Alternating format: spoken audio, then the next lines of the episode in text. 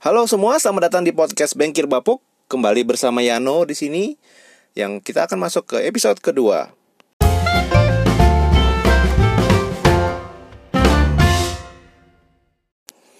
Nah, kalau nggak ada halang rintangan, mungkin gue akan coba supaya rekamannya setiap seminggu sekali. Jadi tetap keep up to date dengan kondisi yang ada dan juga dengan cerita teman-teman semua. Nah, yang pertama-tama nih, sebelum masuk ke topik bahasan, saya ingin mengucapkan terima kasih sebanyak-banyaknya untuk apresiasi teman-teman bangkit luar sana yang sudah mendengarkan. Awalnya jujur ketika buat ini kita nggak pernah menyangka atau gue pribadi nggak pernah menyangka akan sebanyak ini animonya pendengarnya karena ya lima orang yang dengerin aja udah syukur gitu kan nama juga coba-coba tuh ternyata banyak banget yang dengerin dan hampir-hampir tiga digit gitu pendengarnya. Dan wow gue amazed banget. Makasih banget semua buat dukungannya. Doain aja gue konsisten ngelakukan ini dan tetap bisa punya ide-ide uh, ide-ide kreatif tentang topik-topik bahasan yang akan diangkat. Termasuk bisa dapat waktu cuy. Lu tahu di tengah masing-masing kegiatan banker kita kan tau lah ya gitu lah kayak gitu. Nah kemudian di sebenarnya sih cuma mau hobi aja supaya bercerita supaya semakin baik dalam bercerita gitu sih nah sedikit aja mungkin kenapa sih gue harus namain ini podcast bengkir bapuk gitu ya? Karena gimana ya gue tuh masih ngerasa nggak masih cukup bapuk gitu gue pribadi gitu sebagai banker gitu. Dan gue berusaha untuk bagaimana mendengarkan cerita-cerita kalian dan sosokan kayak gue paling bijak gitu dengerin cerita kalian atau bacain cerita kalian gitu. Makanya gue ngerasa paling bapuk. Dan makanya ya podcastnya bengkir bapuk. Kalau gue udah expert bakal kasih nama bengkir konsolidasi dong. Atau bengkir bisnis meeting gitu mungkin kalau gue udah expert. Ya pokoknya terima dulu aja deh namanya bengkir bapuk ya. Semoga, tapi semoga isinya nggak bapuk-bapuk banget dan semoga isinya bermanfaat dan tetap menyenangkan buat kita semua. Oke, ya sekali lagi apresiasi buat teman-teman yang udah dengerin. Gue makasih banget gitu. Nggak nyangka uh, ternyata uh, minatnya sebanyak ini gitu loh. Gitu ya. Oke. Sebelum gue lebih lanjut uh, ke mana ada yang dm gue uh, tribute nggak uh, apa-apa ya gue sebut namanya ya. Tribute to Chai Azizah temen gue. Dia salah satu orang yang paling pinter yang gue tahu cewek cewek paling pinter yang gue tahu selama uh, gue kerja di bank.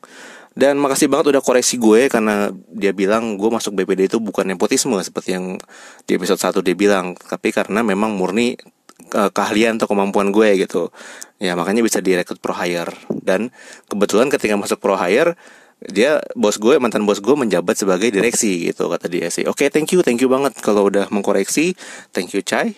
Dan lo harus baca blognya dari dia. Nanti kapan-kapan gue rekomendasiin.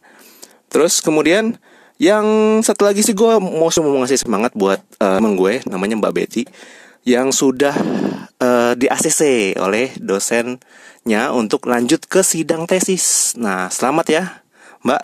Semoga lo sukses dan semoga lo dapat tanggal yang bagus dan cepat lulus. Itu doa dari gue. Oke, semoga juga tanggalnya bawa keberuntungan.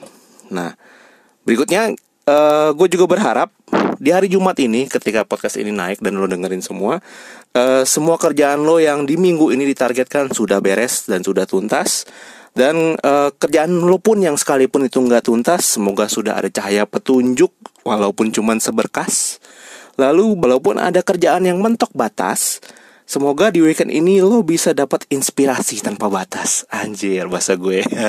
Oke lah gitu mungkin ya. Di uh, pembukaan kali ini Selanjutnya gue akan bahas sedikit recent update. Jadi rencananya memang ada tiga segmen. Yang pertama mengantar baru ya tau lah daftar isi bab tujuan oh pendahuluan. Enggak, enggak, enggak Itu mah nulis makalah atau apa proposal bisnis toh. Nah ini intinya bakal ada pembukaan. Lalu ada segmen satu mungkin recent update sedikit yang relate mungkin. Baru di segmen dua akan masuk storynya. Nah bisa berkembang nih ya ke depannya. Oke Itu aja. Kita akan lanjut ke recent update di recent update kali ini uh, ya kita udah dengar sama-sama ya. Uh, selamat kepada Bapak Joko Widodo dan Pak Mahruf Amin uh, atas pelantikannya. Dan agak salut juga karena tahun lalu pas pelantikan eh lima tahun lalu ya bukan sorry bukan tahun lalu. Lima tahun lalu itu pelantikannya agak heboh karena banyak yang demo toh. Nah cuma tahun ini ternyata uh, uh, somehow sepi pendemo gitu dan berjalan dengan lumayan tertib lah gitu kan. Walaupun memang tetap jempol jempolnya netizen itu nggak bisa diam dan tetap saling berperang di dunia maya. Mereka berdemo gitu kan. Nah, um, semoga pemerintah baru ini nantinya yang di bawah pimpinan beliau berdua bisa membawa stabilitas optimisme kondisi politis supaya membawa sentimen ekonomi yang positif. Supaya nantinya juga uh, pemerintah yang kali ini bisa membawa IHSG semakin melejit menembus atap gedung IDX gitu lah ya. Ya supaya cuan-cuan lo nambah semua kan yang naruh di saham gitu. Nah terus semoga pemerintahan ini juga bisa mematahkan prediksi dari sebagian pakar ekonomi gitu atau financial analyst gitu lah ya yang bilang 2020 ini kabarnya akan ada sedikit resesi gitu. Nggak tahu sih bahkan sampai menyebabkan krisis yang fatal atau enggak cuman ada prediksi seperti itu Semoga bisa dipatahkan. Nah, berbicara tentang resesi, kemarin mungkin ada beberapa bank yang baru bisnis meeting dan bank gue juga kemudian bank tempat gue kerja juga kebetulan baru bisnis meeting untuk bahas 2020. Targetnya sebenarnya nggak muluk. Mereka benar-benar targetnya sangat realistis, achievable gitu. Dan gue juga berharap target yang ditetapkan di bisnis meeting di bank elu semua bisa achievable, bukan archiveable ya. You know archive, archive, arsip, arsip, arsip ya kan achievable not archivable oke okay, gitu. Uh, yang pelantikannya lagi sekali lagi selamat Pak Presiden. Berikutnya terkait kabinet kerjanya beliau ya. Eh, bukan kabinet kerja ya jadi kabinet Indonesia Maju namanya kalau nggak salah. Kemudian ada sedikit penyegaran. Uh, ada nama Mas Nadim di situ ya di Mendikbud. Ada Pak Erick Thohir juga di Kementerian BUMN lalu ada Pak Terawan yang gak kontroversial ya di Kemenkes Pak Tito di Mendagri, Pak Wisnu Tama di Ekraf dan pariwisata ya. Ya semoga membawa penyegaran dan ide-ide yang menarik terutama kita nantikan Pak Nadim kali ya. Bilangnya Pak sekarang bukan lagi Mas gitu kan. Di Mendikbud terobosan-terobosannya. Dan pribadi gue pribadi agak lega Menkeu nya masih dipegang oleh Ibu Sri Mulyani eh, karena memang beliau membawa sentimen-sentimen positif sedikit terutama di pasar sekunder. Kemudian ada nama-nama menteri populer kayak Bu Susi, Pak Jonan malah nggak dipanggil ya, mengejutkan juga ya. Lalu ada juga yang dipanggil terus PHP gitu, tiba-tiba datang diundang eh nggak jadi menteri gitu. Ya adalah pokoknya. Lalu ada juga nama-nama yang dihujat netizen ya, macam Pak Menhub, maaf Pak Menhub ya. Kemudian ada Pak Menteri apalagi tuh ya, yang pokoknya sebenarnya dihujat netizen sih, tapi naik lagi gitu. Pak ini yang menteri apa namanya? Yang awalnya ya itu tau lah yang sempat kemarin kontroversial soal R, apa RKUHP kan? Gitu. Nah dia naik lagi gitu Nah kemudian yang agak kontroversial jelas Menhub ya mungkin bagi sebagian orang lo semua kesatria perantau yang sudah menandatangani bersedia bertempat ditempatkan di mana saja dan begitu ditempatkan di mana saja di ujung dunia sana di Indonesia sana pas mau mudik ke bagian Pak Menhubnya beliau dengan dengan segala pertimbangan ekonomi motif bisnis dan supaya maskapai itu bisa profit akhirnya lo sulit mudik karena tiket terlalu mahal. Gitu. Gue cuma ngasih uh, tetap semangat guys. Gue juga anak rantau. Dan sama dan semoga lo akan dapat cara gimana entah gimana caranya lo lo bisa pulang lebih sering lebih sering ketemu keluarga gitu. Kemudian yang apa ya yang curhat aja gue curhat aja ya gue ya. Di tempat gue ini sekarang memang tiketnya mahal banget coy. PP itu luar biasa lah bisa nembus angka lebih dari 5 juta lah PP bisa sampai 7-8 juta malah gitu. Dan uh, angkanya udah mahal kayak gitu pun tiketnya selalu full book. Itu yang gue heran. Mungkin karena frekuensinya dikurangin kali. Tapi mungkin karena itu juga karena full terus sehingga tiketnya nggak harga tiketnya nggak turun-turun. Itu dia yang agak-agak bikin kesel gitu. Jadi kalau sekalinya mudik harus nunggu ini surat dinas dulu. Kayak lo gak aja gitu kan ya yang suruh tunggu, tunggu surat dinas dulu lah gitu. Bisa dibilang kalau untuk mudik sehari dua hari atau seminggu gitu kan ya itulah. Semoga dapat cara untuk pulang buat kita semua para banker perantau. Nah oke. Okay. berikutnya apalagi ya? Recent update. Oh ya itu semua ya nama-nama yang dipilih presiden ya ada ada apa namanya eh, pertimbangan sendiri lah ya yang jelas. Dan apa pun kandidatnya ya semoga itu mem memang memba tidak membawa kepentingan pribadi atau golongan tapi benar-benar bekerja supaya Indonesia bisa jadi lebih baik ya gitu Kemudian buat sobat bangkir yang di BUMN nih, seru nih. Ada Pak Erick Thohir baru next itu kan. Nah, itu semoga dengan pilihnya Pak Erik itu bisa membawa angin segar di sisi kepemimpinan, apalagi sempat ada kontroversial di jalan-jalan uh, akhir dari masa Ibu Rini ya sebelumnya. Gue nggak tahu apa penyebabnya, lo semua ini BUMN lebih tahu dari gue. Tapi yang jelas semoga Pak Erik Thohir ini membawa optimisme baru di sisi kepemimpinan uh, bank-bank di BUMN. Semoga kalian dapat uh, lebih baik lah secara kepemimpinan di bank BUMN dan tetap terus maju. Gitu. Semoga dampaknya positif buat kalian. Oke berikutnya uh, ada yang lucu juga sih Menpora ya. Menporanya itu siapa sih namanya? Lupa gue. Nah itu usianya 57 tahun coy. Dia Menpora paling tua dari tiga periode pemerintahan terakhir. Dibanding yang sebelumnya Pak Andi eh, siapa siapa? Imam. Terus Pak siapa? Roy nah terus kemudian dan sebelumnya lagi dia yang paling tua, 57 tahun. Menteri Pemuda Olahraga dipimpin oleh orang yang sudah harusnya pensiun di bank. Lucu juga ya. Oke, biarlah itu nanti urusan pemerintahan pasti Pak Jokowi punya pertimbangan sendiri. Oke, gue akan bahas politik di podcast ini dan nggak bahas itu aja gue udah habis 10 menit. Aduh, memang benar-benar recent update-nya luar biasa gitu. Ya, oke kita lanjut langsung ke segmen berikutnya. Oke, di segmen kedua ini kita langsung masuk ke tema You Are Hired gitu. Nah, kita akan mengulik kembali romantika, nostalgia, pasta parmigiana, tortilla, indahnya saat lo keterima kerja di bank gitu. Mari ingat aja gitu awal-awal ketika lo masuk bank, betapa indahnya, betapa bangganya lo dengan semua itu gitu.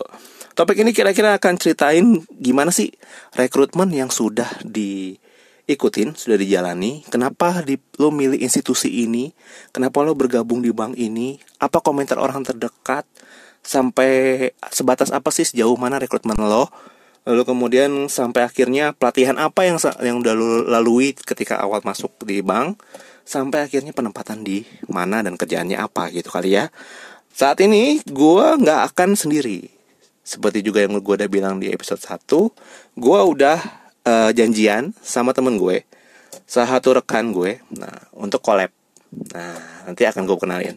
Dan ke depan ke depannya juga gue akan collab gitu di beberapa bagian ya. Mungkin gue akan bahas kredit yang jelas. Main dari bank masih kredit coy. Kecuali untuk beberapa bank. Dan untuk satu bank swasta itu sudah main di fee coy. Tapi bank lainnya masih kredit nomor satu.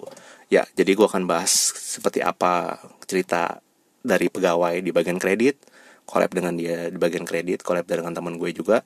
Ada juga yang collab di bagiannya IT. Lalu gue collab juga rencananya akan dengan di bagian CSR-nya. Lalu gue juga rencananya akan collab juga di uh, apa namanya bank swasta cerita-cerita dari bank swasta yang tidak mungkin banyak orang tahu baru bank swasta yang bukan yang terkenal ya yang lapis-lapis kedua ketiga gitu dan seterusnya gitu. Bahkan sampai ke Bank Indonesia dan OJK rencananya akan gue ajak kolaborasi. Semoga tidak rintangan semoga gue tidak ada bermasalah dengan kepegawaian sehingga gue akan tetap bisa menyalurkan cerita-cerita ini ke kalian semua. Nah sekarang di episode kali ini gue akan kolaborasi dengan rekan gue tadi ya ya silakan langsung saja kepada yang bersangkutan seorang wanita. Cia oke okay. langsung saja kepada yang bersangkutan untuk memperkenalkan diri. Silakan. Hai sobat bapuk. Eh sapaan listener lo apaan sih? Belum ada belum ada sapaan. Oke okay. uh, eh, perkenalkan gue Vivi. Gue udah 9 tahun keasinan makan garam di salah satu bank milik daerah Asinan garam. Jadi gue pertama kali tuh ditempatkan di cabang di back office cuy. Oh, bagian okay. general affairs yang uh. ngurusin daily chores-nya cabang. Hmm. Karena gue anak bawang, tugas gue tuh tiap hari nyiram tanaman di pot-pot kecil dekat toilet karyawan. Eh buset, itu mah OB. Bapuk banget kan bukan BO, bukan gue. back office, OB. Gue kok ngelamar kerja di bank bukan buat jadi office girl.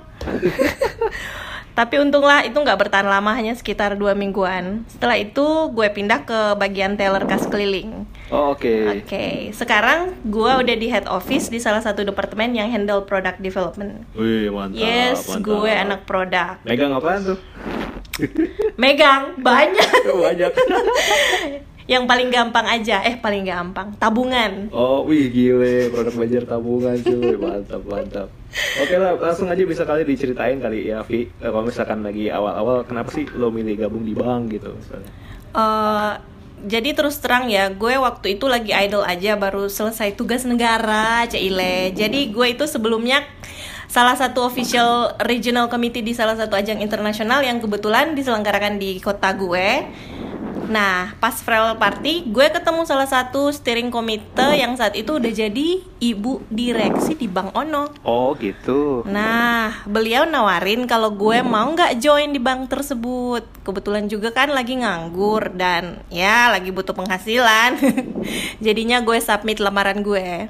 pucuk pucuk dicinta ulam tiba gitu Iya. istilahnya ya mantap mantap terus lu lu rekrutmennya gimana sih awal-awal tesnya ada nggak sih Oh, gitu oke. atau gimana Jadi memang gue itu ikut rekrutmen reguler.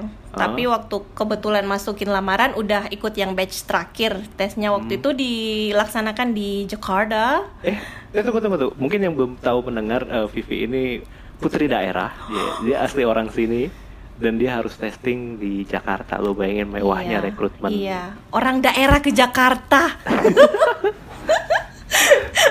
Waktu itu tesnya ada apa ya? Pengetahuan umum perbankan, Hmm. kalau nggak salah. Terus ada tes bahasa Inggris juga, Heeh. psikotes sama wawancara. Itu satu hari? Eh dua hari kalau nggak salah. Oh. Mm, dua hari. Wawancaranya kalau nggak salah keesokan harinya. Hmm, hmm, hmm. Nah, terus kemudian disaring lagi nih. Nanti setelah itu disaring setelah keluar hasil dari tes tes yang pertama itu disaring untuk ikut wawancara sama direksi lagi. Hmm, gitu. Nah, kemudian ada tes terakhir. Nah, tes ini yang mengindikasikan kalau lo itu fix udah lolos masuk itu adalah disuruh ikut tes kesehatan. Pasti. Kode kesehatan 80% lah. Iya. Nah, ada sekitar enam bulan lah, enam bulanan lah dari tes awal sampai dipanggil untuk tanda tangan kontrak di Hmm, oh, kantor. lama juga ya. Iya, lumayan lama sih. Oh, seneng dong kalau lolos. Pas lolos. Eh, gimana ya? Saat diumumkan, gue perasaan gue biasa aja sih. Eh, masa sih? Nggak mungkin enggak, enggak, harus bohong, bohong. Sebenarnya gue rasa senangnya karena udah tahu nggak bakal nganggur lagi. Oh.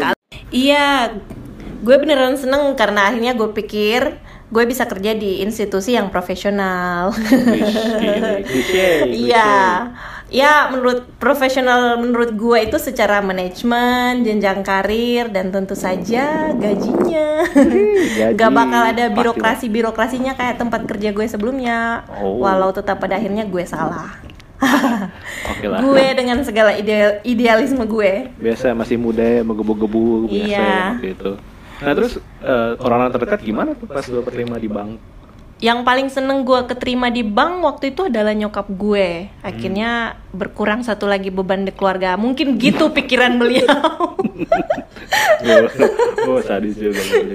oke oke terus lo ada pelatihan khusus itu gak sih kayak di tempat lain Nah, pas pas pas masuk batch gue tuh nggak ada pelatihan pelatihannya. Hah? seriusan Iya, langsung aja di- ditempatkan dan belajarnya ya sambil kerja, jadi learning by doing oh dan berdasarkan doktrinasi dan hasutan-hasutan dari senior aja sih.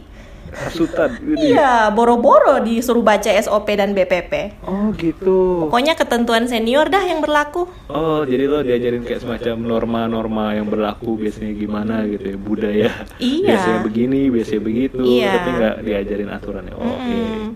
Nah, nanti sekitar dua bulan kerja tuh baru dikasih pelatihan itu pun hanya service excellence dan gabung sama batch yang baru join. Nah, lo baru paling senior di situ berarti. Hmm, Enggak juga sih ya.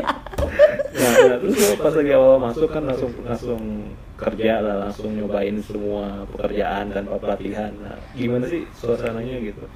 Jadi zaman gue baru masuk kantor tuh suasananya bisa dibilang agak-agak horor sih. Ada hantunya apa gimana? Mm, bukan bukan orang-orangnya sih yang horor. Senior seniornya pada killer semua karena memang di bank tersebut ya namanya juga kan bank Hmm. daerah. Jadi memang senioritas itu di atas segala-galanya, apalagi Oh, junior. gitu. Tapi untunglah karena gue gahul gitu, jadi gue bisa cepat beradaptasi. percaya percaya percaya. Oke lah oke oke sip sip mantap. Terus eh, berarti eh, intinya indah nggak sih masa masa awal-awal lo masuk di bank gitu menurut lo? Uh, indah sih karena itu pengalaman pertama. Karena kan uh, sebelumnya saya belum pernah sama sekali ada pengalaman kerja di bank. Jadi menurut menurut gue itu suatu hal yang baru. Jadi gue ex excited sih masuk masuk kerja di dunia perbankan. Oh, iya mantap. Sekarang masih excited? Uh, 50% Oke oke, 50%. Oke oke, mantap. Itu dari satu sisi teman-teman. Jadi kalian semua udah dengerin ya dari sisi apa temen gue uh, Vivi nah dia udah cerita kalau di BPD itu nggak kayak temen lo semua yang di BUMN atau bank swasta cuy. Kadang-kadang ada yang cuman ya kayak gitu tadi masuk ujuk-ujuk langsung penempatan aja gitu. Nggak dikasih pelatihan dasar perbankan uh, boro-boro baca neraca boro-boro bikin balancing cash flow boro-boro bikin financial projection. Ya semuanya diajarin otodidak gitu aja gitu. Dan yang ngajarin parahnya ya ya ini menurut gue parah sih. Dari senior senior norma-norma yang berlaku. Dan gak ada yang apa namanya terstandar gitu sampai akhirnya ya untungnya dia nggak fraud gitu gitu ya oke okay, oke okay. oke okay. tadi kan gue udah sharing nih ma waktu awal-awal gue masuk di bank tuh kayak apa nah sekarang gue pengen pengen denger nih dari si Siano waktu dianya pertama gabung di bank itu seperti apa? Ah, mungkin karena gue ada dua bank kali ya, jadi gue cerita yang pertama dulu. Yang pertama banget gue masuk bank, karena uh, ini kan bank BUMN ya, jadi ya rekrutmennya agak syukur alhamdulillah terstruktur gitu. Ya jadi gue uh, alasan kenapa gue milih bank ya sesimpel karena dia nawarin kontrak duluan dibanding perusahaan lain. Namanya juga baru lulus, ikut job desk, terus nggak expect apa-apa, masuk uh, ke bank gitu kan jadi ya nothing tulus lah istilahnya ya istilahnya karena gue lulusan kehutanan juga jadi ya go with the flow gitu nah walaupun sudah sempat baca referensi manajemen trainingnya BUMN itu kayak apa gitu kan. Nah terus ya rekrutmennya sih persis kayak lo jadi ada agak panjang. Jadi rekrutmen harus eh, sekitar 3-4 bulan lah. Dari seleksi berkas di job fair, mm -hmm. tes massal gitu bisa dibilang. Sampai wow. di interview user ada dipanggil daerah blok M. Wah enak dong sambil shopping. Kalau enggak boro-boro jauh dari mall situ cuy. Terus habis itu sama juga mecek dipanggil tanda tangan kontrak dan akhirnya tahan ijazah gitu. Nah pas keterima sih sama kayak lu uh, ya seneng banget lah gitu. Seneng banget bukan kepalang seneng banget gitu. Apalagi tahu dari sekitar 2000 pelamar cuma lolos 20 orang gitu. Gila 2000 banyak banget. Ya namanya juga job fair kampus sih. Jadi pas lagi panggil interview gugur satu-satu gugur setengah gugur setengah. Habis itu tiba-tiba pas tantangan kontrak lah cuma segini gitu ya gitulah. Terus uh, gimana komen orang-orang terdekat saat kamu keterima ya, di bonyok sih seneng banget bokap nyokap. Yang jelas pajar juga seneng banget gitu. Terus habis itu ya mereka sih jujurnya bonyok ya terutama berharap bank BUMN sebelumnya itu jadi tempat berkarir yang bisa bertahan lama lah gitu kan. Tapi ya nggak gitu juga akhirnya. Biarin oh. aja lah terus waktu baru pertama kali masuk ada dikasih pelatihan pelatihan nggak kan uh, masuk di BUMN tuh enak gitu. Pokoknya setahun pertama lo pelatihan belajar sebanyak banyaknya pelatihan enam bulan di kelas terus tiga bulan tuh in service training jadi kayak semacam OJT tapi ya masih dalam paduan gitu cuman mengetahui apa itu cabang gitu. Terus tiga bulan on job training yang kredit eh habis itu dipanggilnya kantor pusat terus gue juga kaget sih dari batch gue dipanggil ke kantor pusat gitu. Padahal biasanya orang bilang kalau MT-nya bank BUMN itu pasti kredit gitu. Nah terus di interview gue dengan user di kantor pusat waktu itu divisi yang dulu gue ceritain itu gue bilang dengan sombongnya e, sorry pak kayaknya gue nggak mau di pusat gitu maunya cuma di cabang aja gitu. Jadi ya gue balik ke tempat hmm. pelatihan eh ujung-ujungnya malah ditarik-tarik juga tiba-tiba keluar SK ditempatkan di divisi A gitu. Aduh. Enak dong ya langsung di di HO nya justru justru nggak enak sih karena gak enaknya kenapa? Ya lu udah pernah belajar kredit enam bulan gitu kan? Udah hampir khatam lah selok buluknya dan lu hmm. OJT juga kredit. Tiba-tiba lu ke kantor pusat yang lu nggak tahu tugas lu apa gitu. Dan bukan kredit juga job desk gue di pusat gitu. Tapi ya syukurnya sih ketolong banget sama tempat kerja gue sih pas penempatan. Hmm, terus suasananya gimana waktu lo pertama kali join di eh, eh, tempat baru tuh? Ya, ya gue syukurnya sih masuk di unit baru yang baru banget dibentuk dan khusus untuk ngawal proyek-proyek gede di kantor proyek-proyek pengembangan organisasi lah bisa dibilang nah gue waktu itu karena masuk nggak bertuan nggak tahu usernya siapa tiba-tiba dapat SK kantor pusat nah terus gue ditempatin di satu unit yang ngawal riset dan ada inisiatif proyek lah. Dan gue ketemu orang-orang yang keren-keren di situ ya apa namanya ada manajer gue. Boleh lah gue sebut namanya Yuda sama Iren. Mas Yuda Mbak Iren. Lo kalau dengerin ini lo keren-keren semua. Terus uh, gue juga dapat bos yang pinternya bukan main. Kemudian intinya unit gue itu safe playground banget buat anak baru. Banyak banget belajar A to Z tentang bank ujung ke ujung dan pengetahuan lo jadi lengkap sebagai banker di situ gitu sih syukurnya ya gue bersyukur sih jadi penempatan di situ tapi gini sih Vi yang lucu kalau bicara romantisme rekrutmen ya yeah. masuk bank ada lo pernah dengar siklus 5K nggak? Uh, never. lo udah dengar 5K? Jadi ya, 5K itu kalau masuk kerja di bank, yang pertama adalah kagum. Kagum? Iya, gila lo keterima di bank cuy. Kagum yang pertama. K okay. yang pertama. Terus Gue begitu, masuk tuh, kagum. Nah, begitu lo masuk ke dalam, lo yang pertama kali kaget kaget kok gini kok gitu kok harusnya kok begini kok harusnya gitu loh nah setelah kaget lu ada kak berikutnya kecewa lu kecewa ya lu terpuruk gak sesuai ekspektasi lo gitu kan? Kayaknya gue lagi di fase itu sekarang. Nanti ada sesi sendiri buat itu. Kecewa gitu ya. Terus habis kecewa uh, ada yang bilang kayaknya tuh korup. Tapi bukan korup nilap duit tapi korup waktu kadang-kadang. Misalkan lo harusnya di kantor jam berapa tapi lo belum di kantor lo istirahat makan siang kelamaan atau lo tiba-tiba nyelonong keluar ke kan keluar kantor gitu. Korup lo nunda-nunda pekerjaan gitu gitu. Itu fase keempat korup dan fase yang terakhir klimaks dari semua adalah keluar. Oh. Itulah siklus kelima yang terjadi di mostly oh, no. uh, di banyak para banker di negeri ini. Gitu. Apalagi dengan adanya startup fintech dan sebagainya dan banyak membajak antar bankir ya itu fenomena hmm. itu sering banget terjadi. Oke okay, terkait sesi keluar bajak membajak itu sesi sendiri nanti episode sendiri bahas itu. Tapi intinya mau ditekankan di sini adalah uh, coba kita ingat lagi masa-masa ketika awal-awal masuk bank pasti itu indah banget menyenangkan banget dan lo dengan segala alasan lo bergabung di sini. Dan di situ intinya lo uh, apa namanya tahulah dan sedikit banyak bersyukur gitu dan berkaca akhirnya siapa sih kita sekarang? Dan akhirnya kalau dibanding dengan dulu pertama kali masuk ke bank gitu. Jadi oh. kalau lo tahu semua ya kira-kira uh, kalau lo semua nih sekarang nih ya kalau ada di persimpangan jalan mau resign atau mau enggak mutasi atau stay coba ingat lagi lah hal-hal yang bisa lo syukuri dari awal masuk perkembangan yang udah lo capai posisi lo sekarang kayak gimana lo yang tadinya nggak bisa ngerjain ini terus tiba-tiba dapat ilmu ini dan bisa ngerjain itu gitu. Supaya akhirnya bisa menemukan lagi semangat kalau lagi jenuh. Klise sih tapi ini cukup banyak membantu lah gitu. Amin. Amin. Berarti gue gue banyak uh, masih masih banyak banyak yang bisa gue pikirkan. 9 tahun cuy. Oh, iya makanya. Makanya jelas yeah. gitu. Uh, eh, 9 tahun lalu lo yeah, kayak gimana? kira -kira. 9 tahun sekarang lo bisa apa gitu. Mantap lah gitu dibilang.